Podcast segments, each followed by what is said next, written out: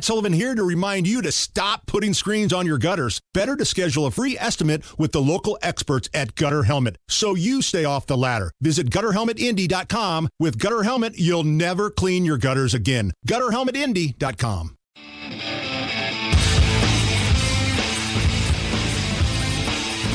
Hey, it's the Hammer Nigel show.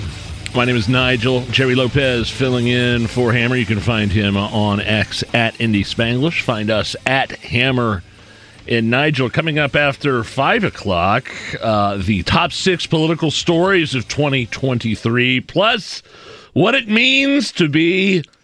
I'm to clear my throat before I say this. What it means to be an ecosexual.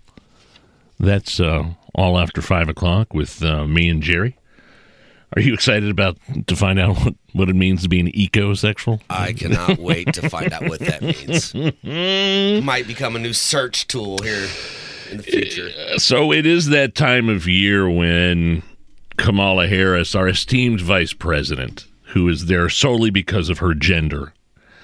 eh, Of course, I mean, you know, she gave up a Senate position to go work for a racist in Joe Biden, right? So, so Kamala Harris uh, every year at about this time, it seems like she pretends that that Kwanzaa was a was a huge tradition in her family.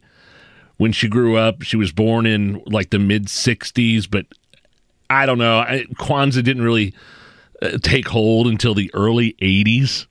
And you're not a Kwanzaa celebrator. I am. mean, I don't want to offend I- you if you. No, not at all. But I have heard of it in school. Right? It's like a feast or some kind of festival. But there's not much that I know about it. I know that she's out celebrating it supposedly. Well, and if Kamala's out celebrating, then so should you. Growing up, Kwanzaa was always a special time. We came together with generations of friends and family and neighbors. There were never enough chairs. Did you really? So my sister and I and the other children would often sit on the floor, and together we lit the candles of the Kinara. To everyone celebrating, her we hope your week is filled with love and light.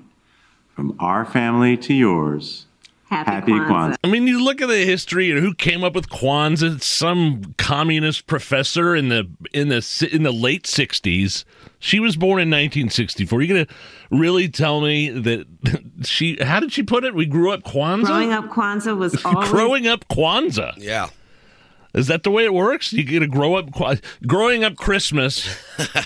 Hey, she's having a tough week too, night. So her and her husband uh, popped out a uh, uh, post on X saying, you know, we want to wish everybody a Merry Christmas. And viewers on X were quick to notice that there was a gas stove in the background.